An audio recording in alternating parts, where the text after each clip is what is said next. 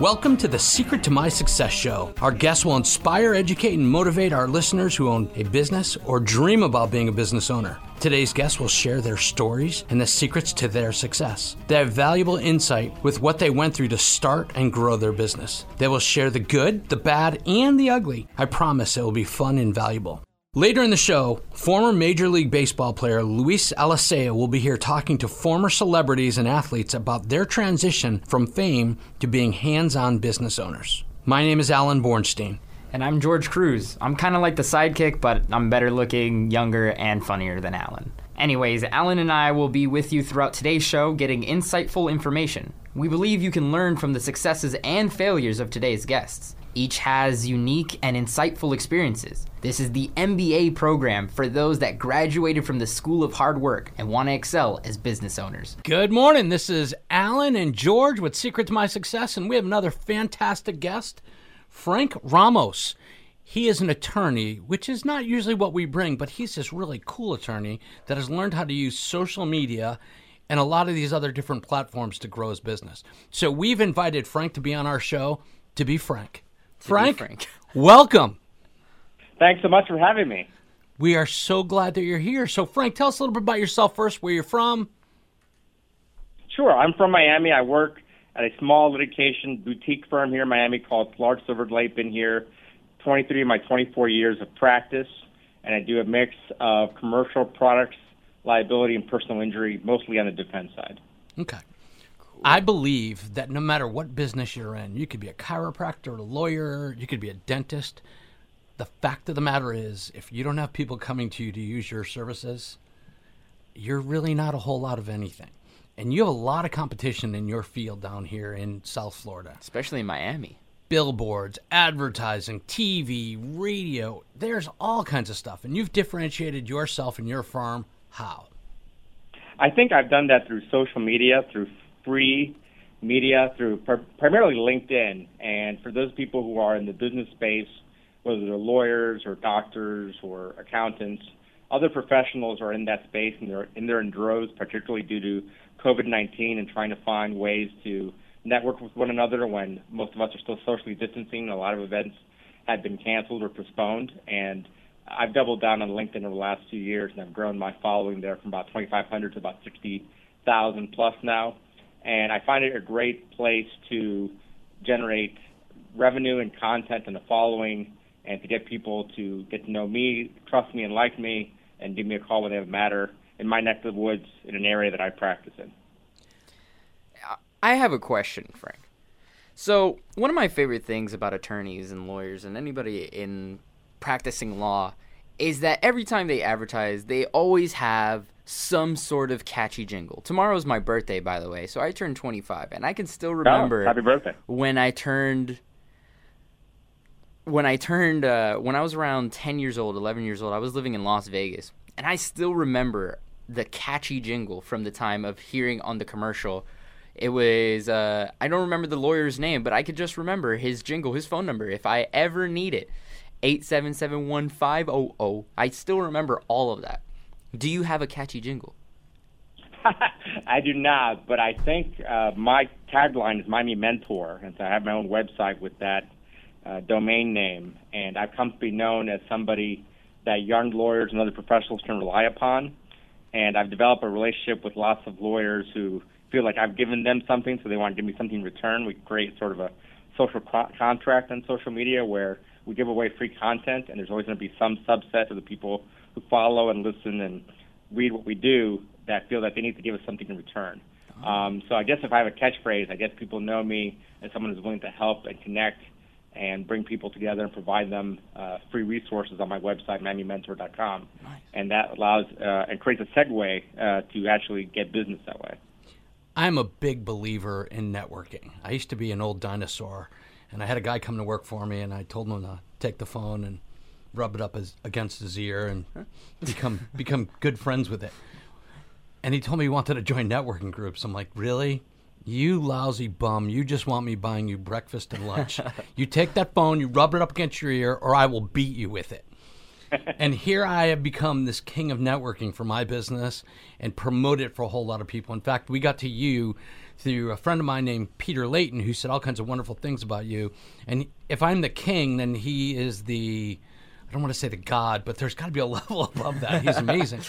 and what I find is in most of these networking groups, all of you lawyers stick together. Like you don't need any of us. You guys refer so much business between lawyers for you to grow. Tell us your thoughts on that and your ideas of networking outside of social media. Yeah, that's a great observation. I think lawyers refer business to other lawyers. Often I will get calls from individuals who just know me from my social media presence. And since they don't know that much about me, they'll refer me a matter that's outside my area of specialty. And I'll ultimately have to refer that to another lawyer. And that happens a lot, you know, lawyer to lawyer referrals. Uh, I think most of my business comes from other lawyers through voluntary bar associations but beyond that, I think you know, again, whatever uh, field you're in, you want to find one or more organizations where your potential clients are. For me, it's other lawyers. For you, it might be doctors or accountants or wealth managers or whoever it is. See where where they hang out. See what organizations they belong to. See what seminars they attend, what books they read, and get in that space and be in that space with them. Are you involved in any not-for-profits that it's a good cause, but it also gives you introductions to other people in business? Yeah, that's a great example. I've done that off and on over the years. Currently, I'm not. I've been involved with Parent to Parent of Miami, which is a nonprofit for parents who have children with special needs. I've been on various alumni bar associations. I served on my son's school board. It was a private uh, high school, middle school, and I served on there for several years. Um, find what you're passionate about. Uh, join that organization. Get a leadership role. Get in front of people, and that way you get to do good and and uh, get some benefit along the way. I think the advice that you can offer to any new lawyer would probably be about the same to anybody new in the business. What recommendations would you have for our younger listeners or even older listeners that are just transitioning from working for the person that they hate and they want to go do it on their own to get them started? Asking for a friend. I, I think it really comes down to relationships. I think people refer cases to those that they know, like, and trust. And it's you know, just because you're good at something doesn't mean you're good at business. You mentioned this earlier. It's more than just being good at your field of uh, expertise, your industry. People have to know that you're good, and they have to like and trust you to give you the work. And that only comes with relationships that take time. And social media is sort of a segue, but what I haven't mentioned is that, uh, yeah, people follow me on social media, but then what I do is I follow up and I try to meet with them for coffee or I go out for a drink or something, and then lay the foundation, and we have a real personal relationship. And what social media does, is it keeps me front of mind for them. But without that personal relationship, work generally doesn't come my way. I have a 25 year old daughter. About 15 years ago, they met this couple guys running around through uh, Boston, Massachusetts with their shirts off, and they thought it was funny. And somehow they connected on Facebook. And it seems now that our young folks have the ability to connect to anybody that they meet once and continue to keep them in their lives. And the one thing I found is a lot of younger kids don't know much about LinkedIn like LinkedIn is the last thing that they need to understand. So, how do we get young people that are on Facebook into LinkedIn so they can understand, you know, the old saying, never go to the bank when you need money, never go to the funeral home when somebody's dead. When yeah, you need to make connections, you, you need to have that stuff readily available. Yeah, I think LinkedIn is sort of your online resume to the world and your online CV to the world. And that's what it, how it started and still serves very much that purpose. And if you know wherever you are in your career, if you're still in school, uh, I recommend you take a long and hard look at your profile and augment it and complete it and and put as much detail as you can there. Uh, the people will find you there because of the algorithm. They're more likely to find you through LinkedIn than they are through most other sources, even through your own website. If you have a company website, often they'll find you on LinkedIn before they find your company website, just the way uh, they put information out there and how Google does its searches. Um, so I, you know, I strongly recommend, and you know, I'd recommend to your listeners and recommend that they talk to their sons and daughters to get them on the platform, have them engage. You know, obviously, the younger you are, the more akin and familiar you are with social media and how to use it and how to use technology, and it's really worthwhile. Excellent. Well, Frank, we're running out of time. So one of the last things we wanted to uh, ask you is um, if anybody wanted to reach out to you and connect, where can they find you? Hold on, before you answer that, Frank, I'm going to give you another 20 seconds. I'd okay. like you to give us your soapbox speech. There's all kinds of lawyers all over South Florida. tell us what's going to separate you and how people can reach you. I think what separates you is that you have to find your niche, develop it, and let the world know what it is. And so on parallel tracks, one hand, become an expert at something, and two, let the world know that you're an expert at something vis-a-vis LinkedIn, Facebook, Instagram, Twitter, whatever you feel comfortable with. Tell us your area of expertise.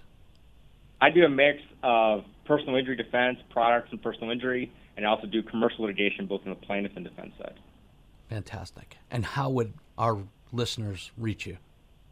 You know, the best thing to do if you want to go to my website, miamimentor.com, you can fill out a form and reach me, or if you want to just visit to my website, Clarke Silverglate. But you'll find that I have about 20 books, dozens of videos, and articles, and a bunch of stuff there that not only is useful for the lawyers, but for other professionals.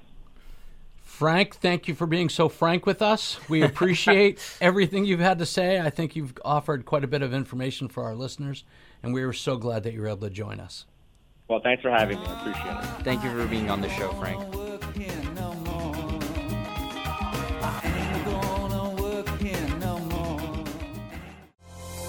Hi. We're Landing Financial Group. If potential tax increases in the future have been a concern of yours and you haven't done any real tax planning, I urge you to go to planwithlanding.com and download our complimentary guide, Are You Paying Too Much Tax in Retirement? Or you can always call us at 561 229 0009. Again, that's planwithlanding.com. Landing Financial Group provides insurance services. Investment advisory services offered only by duly registered individuals through A Wealth Management, LLC.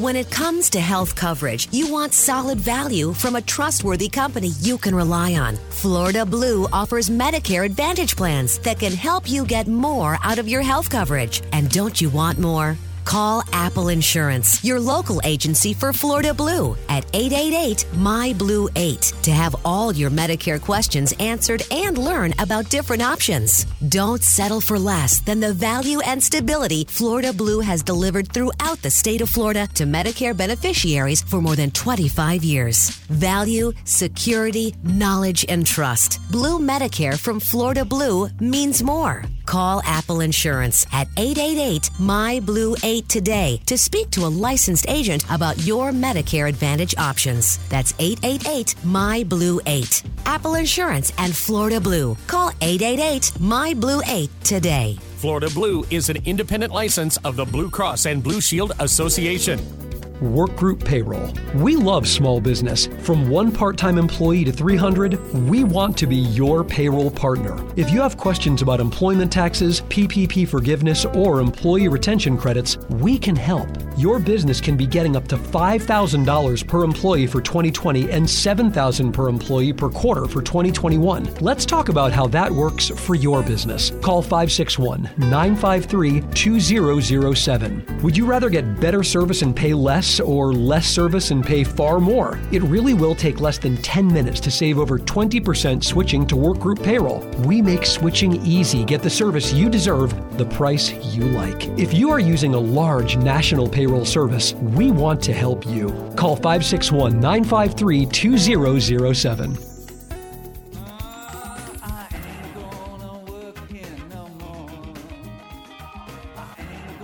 Rick Seymour, CEO of CSI Palm Beach. I'm going to say that one more time.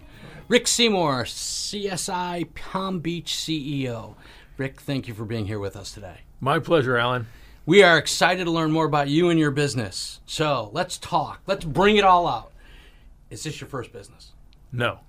What have you done in the past? Uh, I've been everything from uh, an electrical engineer with Florida Power and Light to a music salesman with Muzak, and now CSI Palm Beach. You went from Muzak to CSI Palm Beach directly? Absolutely. Absolutely. Now that's an interesting transition. Well, remember, speakers hang on wires, and so do cameras and the contacts for alarm systems. True. I was thinking more about putting people to sleep and then protecting them while they are asleep. Well, it's all about creating some kind of an experience. Excellent. so tell us your motivation of going from a Muzak to CSI Palm Beach. Well, actually, Muzak taught me recurring revenue. and uh, and that's why when we sold the Muzak franchise and I was looking for another business to get into, uh, I was fortunate enough to learn the power of recurring revenue at Muzak, and I wanted to find another industry that had the same business model. So.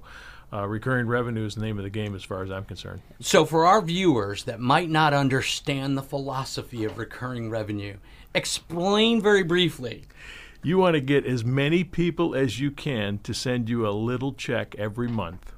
So you count nickels. Absolutely. Excellent. But they do add up. Beautiful. And uh, going off of that, um, considering that you count every nickel and you pinch every penny, tell us your customers. Are are are they excited to be with you? What are what are your challenges that you face with your customers? Well, my ideal customer is somebody that has the need to protect their assets and uh, value protecting their family. Uh, so, uh, living here in Palm Beach, we're very, very blessed to have uh, just some of the most affluent people in the world that come here to live at least part time. So, much of my core business in the residential sector, uh, just like uh, Allen's estate, uh, we protect that estate, and uh, you know, because Allen appreciates uh, being safe and taking care of his family, and so there's many people on the island of Palm Beach, Jupiter Island, etc., that uh, really value uh, their own personal security, and they have a lot of assets to protect. And then, of course, there's the businesses that uh, you know you want to take care of your employees and keep your business assets safe. So let me ask you the question: When somebody says, "So," you're like that major player that advertises all the time everywhere, right? I love that major player. And your response to that is? Keep advertising ADT because you create that awareness of how important security is. I just outservice you. Great response. I'm glad you mentioned their name because we weren't going to. But yes, it kills me when people come to, oh, you're just like that person. Yeah, everything like that, but we charge half as much and we give much better service. So if you want to include us in that realm, then by all means, you should. They do create awareness for the product. They do a hell of a job marketing. I uh, I admire what they do there. Uh, they just uh, their business model is acquisitions. They buy up businesses. My business model is to service my clients and keep them safe. And you do that looking online, it shows that all of your technicians are NICET certified, which is like the gold standard of yeah. certification. NICET certification is uh, very, very important, and uh, also continuing to be uh, certified by our major manufacturer. We are the Honeywell uh, dealer for the area, so all of our technicians are, uh, are, are certified in all the Honeywell product line as well. Wow. Wow. So, besides me, tell me about your worst customer and what have you learned from them? Well, Allen, you're not the worst customer, but you're working on it. Okay? well, that makes me feel so much better. Yes. no, I'm just teasing you. No, I, I think the, uh, you know, again, very, very blessed that uh, we have the need for security and the type of businesses and the type of residential customers that uh, that value it. I mean, I our our attrition, unfortunately, is driven by people either passing away or moving. Uh, we don't lose business uh, to the competition. We don't lose business uh, because we. Uh, now we make mistakes servicing, but the difference between us and others is that we will not run from a problem. Okay, we face it head on and we make it right. So, uh, so we're very, very fortunate that uh, our attrition is low. We don't have bad clients. Uh, there's enough great ones out there like you, Allen. Oh, thank you. To uh, to uh, to keep us busy. So when you started this business, how many years ago? Uh, I became a partner in this business uh, in 2005, 16 years ago. I, uh, you know, you, you want to talk about what you learn in business. Uh, I learned that starting a business is a whole lot harder than buying into one or buying one outright and making it better. And so, uh, if anybody's wanting some business advice, find a good company, buy it, and make it great. Don't try to do it all by yourself. Okay. That is a great bit of advice. So, when you told your family that you were going from being this probably very successful Muzak sales guy mm-hmm. to being a partner in a business, how crazy did they tell you you were? Well, they, they, they saw it coming because when we sold the Muzak business, I had to stay on with the new owners for a while, and uh, we just had you know differences of opinion. So uh, I was just looking quite some time to find the right business to either buy or become partners in.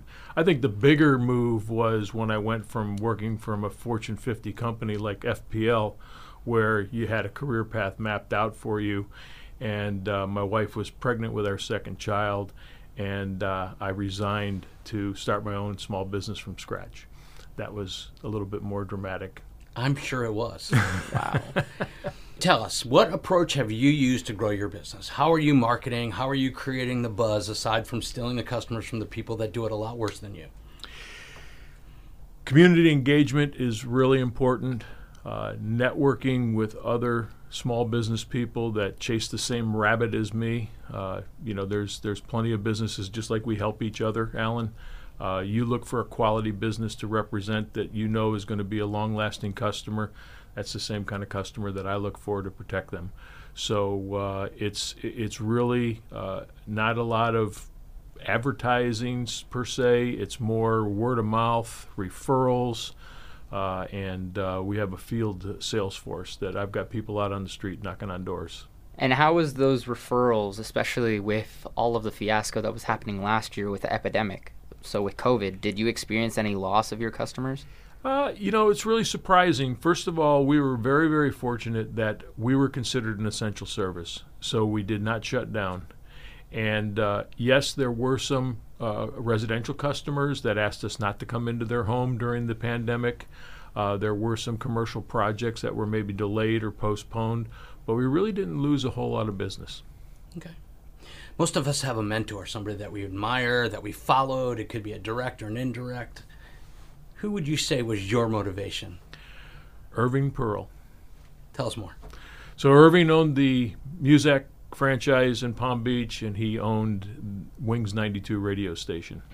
And uh, when uh, I was at FPL, one of my best friends that I met through FPL was a contractor redeveloping a city block in uh, West Palm Beach for Irving Pearl. He was going to move his Muzak franchise and radio station there. So uh, they had a bit of trouble in the first phase, and uh, the bank was requiring Irving to have a owner's rep to oversee the project that kind of worked as an intermediary between the bank, the architect, the contractor, and the developer, Irving.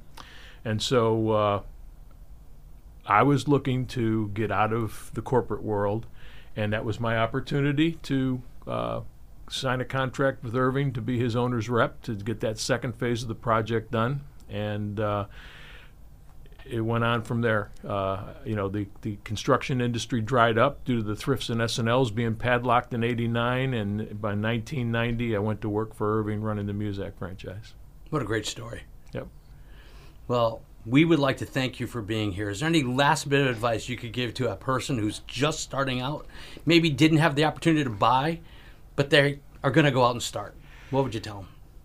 Have the courage to surround yourself with some people that will give you advice, but then make your own decision as to how you're going to apply that advice and live with your decision. Never look back. Well, I'd like to thank you very much for being here. We appreciate it. You've got a wonderful story. I'd recommend anybody out there that's in the local area that's thinking about security for your home that you should reach out to Rick. He's a good guy. Thanks, Allen. Thank, Thank you both. you. Thank you so much. When it comes to health coverage, you want solid value from a trustworthy company you can rely on. Florida Blue offers Medicare Advantage plans that can help you get more out of your health coverage. And don't you want more? Call Apple Insurance, your local agency for Florida Blue, at 888 My Blue 8 to have all your Medicare questions answered and learn about different options. Don't settle for less than the value and stability Florida Blue has delivered throughout the state of Florida to Medicare beneficiaries for more than 25 years. Value, security, knowledge, and trust. Blue Medicare from Florida Blue means more. Call Apple Insurance at 888 My Blue 8 today to speak to a licensed agent about your Medicare Advantage options. That's 888 My Blue 8. Apple Insurance and Florida Blue. Call 888 My Blue 8 today. Florida Blue is an independent license of the Blue Cross and Blue Shield Association. Your workers' comp specialist. No money down workers' comp. Pay for your coverage as you use it. Non compliant workers' comp fines from the state of Florida start at $1,000 when you get caught. They will find you. When you have questions and need help, WGP Insurance Services will answer your call. Getting the right coverage can save you thousands of dollars a year. Call 561 953 2007. Carpenter Security Integrators Palm Beach does business as CSI Palm Beach. They were founded in 1992 by Chairman Vance Carpenter, and now they provide easy to use electronic security systems that keep you safe and sound everywhere. They're an authorized Honeywell commercial and home dealer, and their systems include burglar, access control, video surveillance, gate entry, and more. CSI Palm Beach services and maintains the systems they install, and their monitor station has the highest industry rating of five diamonds. Learn more about CSI Palm Beach at csipalmbeach.com. If rising taxes against your retirement has been a concern of yours, you're not alone. We're Landing Financial Group. I urge you to go and download our complimentary guide, Are You Paying Too Much Tax in Retirement? at planwithlanding.com. Or you can call us at 561 229 0009. That's planwithlanding.com. Landing Financial Group provides insurance services. Investment advisory services offered only by duly registered individuals through A Wealth Management, LLC.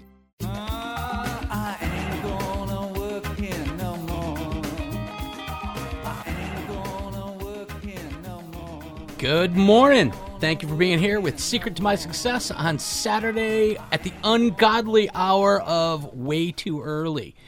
Today we have a very special guest. We have a gentleman by the name of Jesse Stolow. Jesse is the business owner of Total Windows, and we're going to hear his story and all the fun that he has working with his father. And with me today we have George, my comic relief backup. George, say hello. Hi.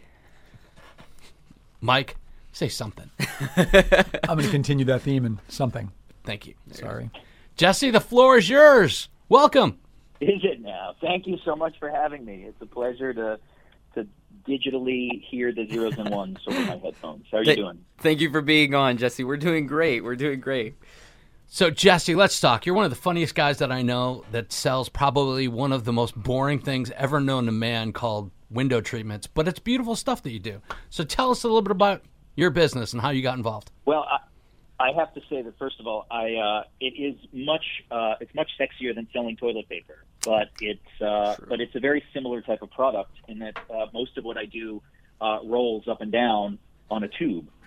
Um, so our business is is exactly what you think it is. People love to live in uh, in nature, but we're fragile, delicate creatures, and we need to provide shelters for ourselves. Otherwise, we would, you know, be we would succumb to the elements and get eaten by lions. So we invented these things called houses, and then we wanted to see the sunshine and see the trees outside. So we put these pieces of glass in our homes called windows, so we can see outside and be a part of nature except that sometimes we want to walk around naked and our neighbors don't really want to see that or there's other things that we want to do in our house that uh, that maybe we don't want others people to know about. I just finished listening to an audiobook about John Wayne Gacy.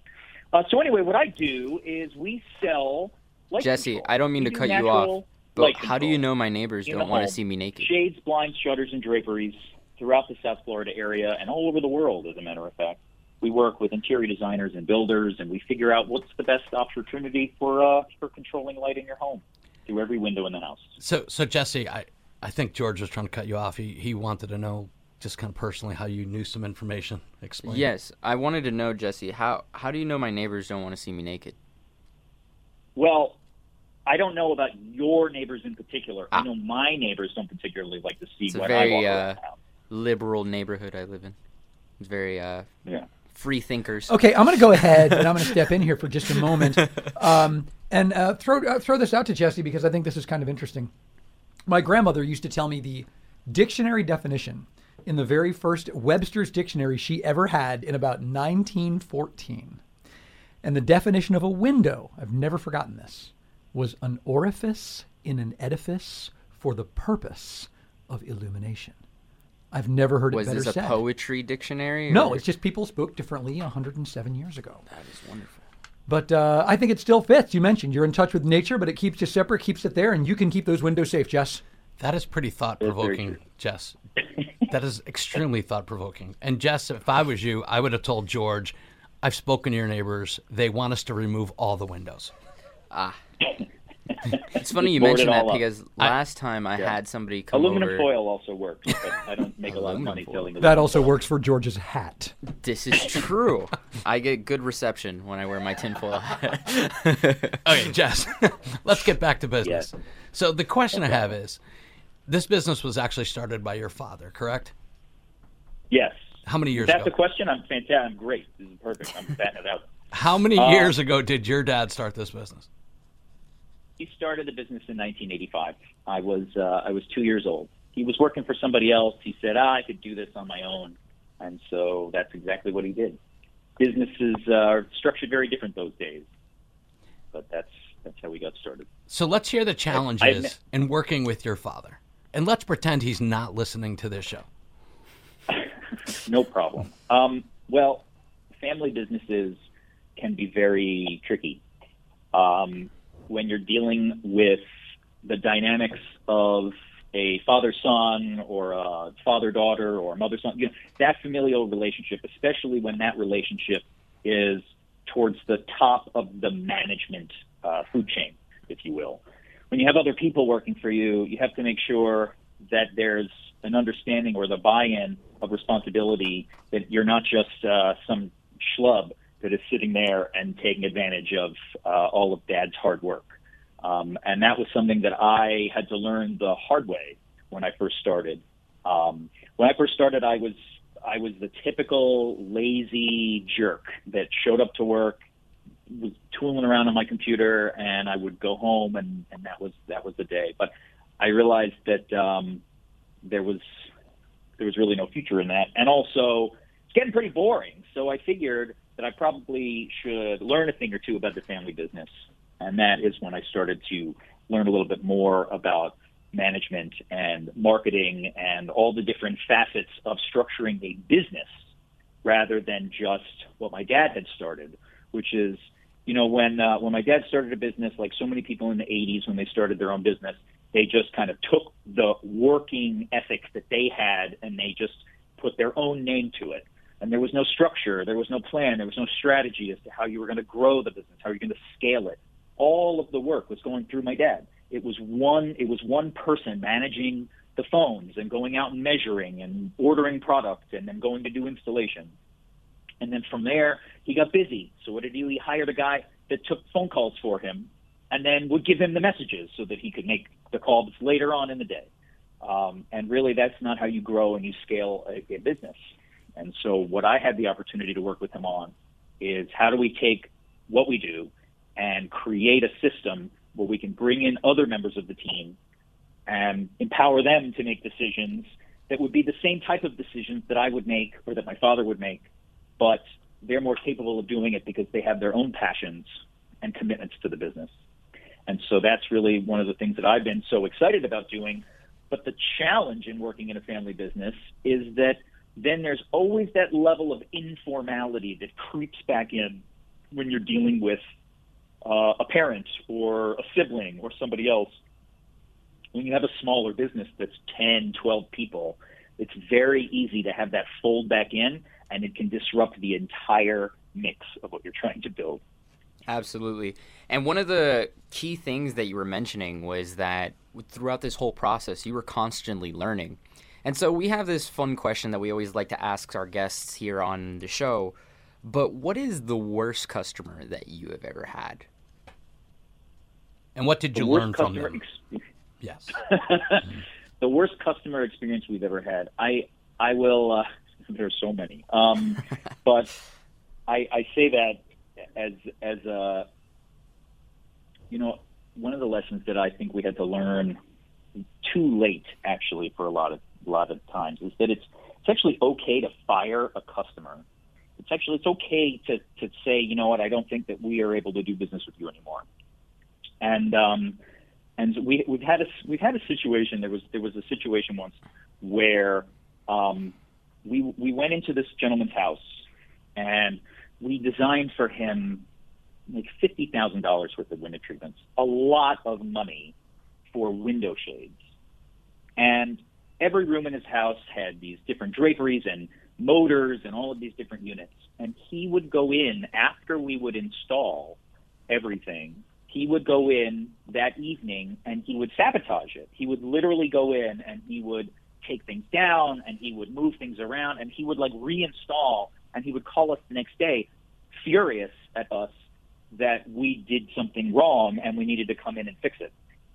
So we got wise like the third time that we went back to this guy's house and we realized that what was what was happening and we had to you know kind of recommend that he go seek some psychological help or maybe we we told him he needed to go get some other friends that you know we couldn't be his friend if this was how he was going to treat us all the time. Um, that sounds like a lot of fun in a to, conversation with a customer. Oh i mean you know we you get in this situation where you have the the balance that we struggle with. And, and I think a lot of businesses these days are service oriented business and they may provide a product, but the product is not the main driver of their economic engine. And so you are constantly up in, in the business of developing relationships with people. And so because of that, you always want to be able to say yes. And if somebody says jump, you go how high. But you have to make sure that you're doing that within the parameters of something that your own business and your structure is comfortable doing. Because if you spread yourself too thin in your own business, then you're not able to sustain the relationships that you're building. And it can be detrimental to try to over accommodate for some of these customers. And so you have to kind of have the chutzpah, if you will, to just sometimes tell somebody that that's something that you're not willing to do. And you have to figure out where your limit is and where you're going to draw that line. Jess, we're running out of time, but I've got one last question that I'm going to give you about 33 and a half seconds to give me an answer. So yeah. I know that you are not a franchise and you are competing with it seems like everybody in the world who's trying to be a franchise in your business. I see the ads everywhere. I, I get stuff in the mail all the time. How do you compete with those guys that are franchise owned operations in your arena? We can't it's not about we're we're not about competing. There's enough there's enough business, there's enough there's there's enough windows out there to accommodate other people selling products as well. What we do is we build a relationship and we figure out what's the right solution of natural and artificial light and we figure out the right products for you using our experience and the different vendor relationships that we have. We do not sell the way that those franchises sell. And so I'm never going to be able to compete with them. There's always somebody going to be somebody less expensive. There's always some going to be some cousin out there that can do it for you better. And then when you have a problem, uh, they're no longer your cousin. And uh, and so that's one of the things that we had to learn, and I I'm, I stick to that all the time. Fantastic, Jesse Stolow. Thank you so much for being on our show. What is your website for people to look at information on your company? So you can learn more about us at totalwindow.com window.com. There's no S at the end of window, although you can stick one on there if you are so inclined. But totalwindow.com, you can learn all about me and the story of our company and how we can build relationships together. Thanks, guys. Thank you for being on our show. We appreciate it. You're a great man, Mr. Stolow. Thank you, Jesse. Oh, thank you. Thank you. very much. You have a great one. Sunlight inspires the soul. At Total Window, they believe that all living spaces must have a proper balance of natural and artificial light. Their passion is to identify the best ratio of light control for every room in your project. They further believe that every custom window treatment can enhance the light control and privacy needs of a space in a functional and decorative way. Total Window has been creating these inspired spaces with natural light since 1985 using the latest in shades, blinds, shutters, and draperies. If you're looking to update how you live, call the team at Total Window 954 921 0109 or visit totalwindow.com. WGP Insurance Services. Most people don't know when your workers' comp coverage is canceled or lapses, your insurance carrier notifies the state of Florida you have no coverage. They make it really easy for the state to find you. The state will find you too. Please make sure you are covered. Fines start at $1,000. They have the right to order you to show your bank statements and all related documents. It is cheaper and easier to get the most affordable coverage with no money down. Call 561 953 2007. When it comes to health coverage, you want solid value from a trustworthy company you can rely on. Florida Blue offers Medicare Advantage plans that can help you get more out of your health coverage. And don't you want more? Call Apple Insurance, your local agency for Florida Blue, at 888 My Blue 8 to have all your Medicare questions answered and learn about different options. Don't settle for less than the value and stability Florida Blue has delivered throughout the state of Florida to Medicare beneficiaries for more than 25 years. Value, security, knowledge, and trust. Blue Medicare from Florida Blue means more. Call Apple Insurance at 888 My Blue 8 today to speak to a licensed agent about your Medicare Advantage options. That's 888 My Blue 8. Apple Insurance and Florida Blue. Call 888 My Blue 8 today. Florida Blue is an independent license of the Blue Cross and Blue Shield Association. If rising taxes against your retirement has been a concern of yours, you're not alone. We're Landing Financial Group. I urge you to go and download our complimentary guide, Are You Paying Too Much Tax in Retirement? at planwithlanding.com. Or you can call us at 561 229 0009. That's planwithlanding.com. Landing Financial Group provides insurance services. Investment advisory services offered only by duly registered individuals through A Wealth Management LLC. E.Bit Consulting is a full service IT staffing firm which focuses on full time placements and contract assignments. Their focus is understanding your technology, business environment, and company culture. E.Bit Consulting focuses on project based staff augmentation, contract to hire, and permanent placement. E.Bit Consulting founder Erica Biro is an industry expert when it comes to understanding your business and delivering top talent that meets your requirements. Learn more at e-bitconsulting.com. Good morning. This is Allen and George with Secret to My Success. Here at this once again crazy early Saturday morning hour. Ungodly hour. Ungodly hour. And we have a really cool guest. We have Erica Biro. Erica is a former athlete, played tennis, who is now this crazy sales guru. So let's talk to Erica. Hello, Erica. Hey, how are you guys? We're good. How are you? Good, good, good. Um, I'm, it's interesting you call me a, a crazy sales guru. Where'd you get that from? I, I've been following you a long time. We've known each other a long time, and you're in this business that you have to sell all the time. You have to be at 110% of your game because if you don't finish the sale, it never happens. Uh-huh. You think about it. If you're selling a car, that car never says, "Hey, I don't really want to go home with them." That would be Yeah. very interesting to go to any car dealership if the cars could talk to you. It's like, no, he smells. Well, let's not go there. So, Erica, let's talk to you about your tennis career first. Tell us a little about how you got involved in professional tennis. Um, well, it's funny. Uh, so I um, I grew up playing tennis uh, for, in uh, for, Florida, and I was playing, uh, you know, for USTA uh, nationwide. And I actually had to make a decision when I when I was a senior in in high school uh, as to whether I wanted to go on the tour or I wanted to go uh, play for college, right? And um, I, I kind of went the college route because I, I was concerned that if I got injured on the tour, I would have I would have wasted a four year scholarship um, to a university where I could still play. So I ended up um, going to Duke on a full ride, uh, and actually our freshman year we came in second place. We were runner up um, for Division One. So it was it was a good run. So it just tells you kind of like how how good the program was. So we were kind of training uh, at a level that a lot of these professional WTA players are at. So it was kind of an easy transition when I when I graduated college, which I, I was a lot older than most of these players already, right? I'm, you're 21, 22 when you graduate. You've got 15 year olds out there, so it was pretty much an up, uphill battle from the from the get go. But it was it was it was a challenge to say the least, right? So Um, I did that for three years. I was on the WTA tour. Um, and it's funny because the lifestyle of, of a professional tennis player is not as glorious as it looks. I mean, you're you're traveling by yourself for 40 weeks out of the year in countries where no one speaks your language. You don't know what you're eating because you can't understand what, you're ordering on the menus.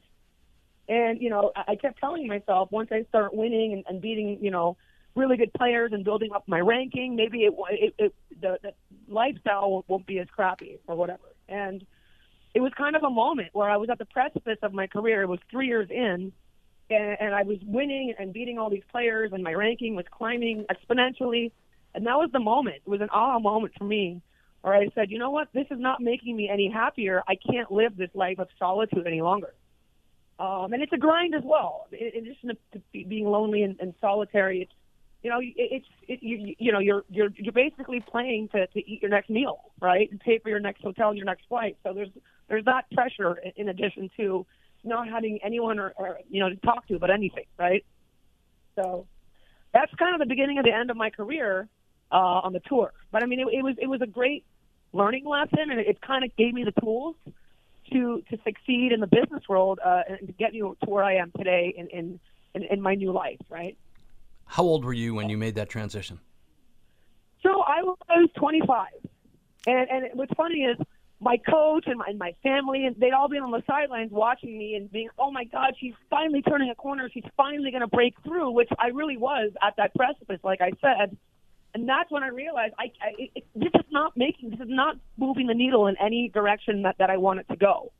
So they, you, you can you can imagine how disappointed my fan club was because they were like, well, what, what, this makes zero sense to us, right? But for me, deep down in my heart, you know, if you're not if you're not in it 150 percent as a professional athlete, you got to get out. You know, 100 percent mm-hmm. isn't enough, right? Because everyone else is well over the 100 percent mark. So if you want to compete with the best, you, you got to really, really, really, really be in it. And my heart was not in it anymore. So that that was that was the right decision for me at the time, and I don't regret I don't regret it at all. Actually, I think it was the best thing I could have done for myself. Erica, you transitioned from being an athlete, a whole lot of space, and then you transitioned to being your own business owner alone, making no money, yep. eating food in restaurants from people that you probably still didn't understand what you were saying. so let's talk about how you transitioned from that point and then working for a bunch of people and then finally going back on your own and being that tennis player again. Let's hear it.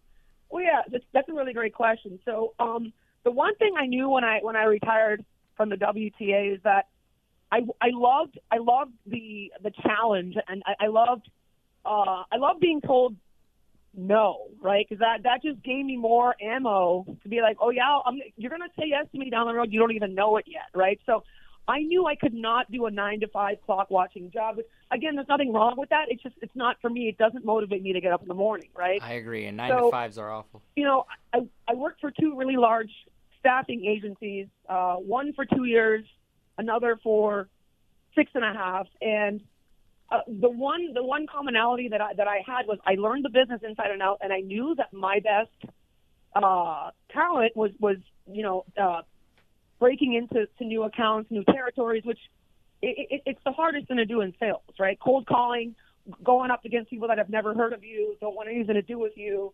That to me is a challenge that you know it, it kind of transferred from being a tennis player to you know you're you're, you're losing you know, over 50% of your matches, even if you, even if you're at the 50% mark as a WTA tennis player, you're killing it. So imagine being told no 50% of the time in the real world.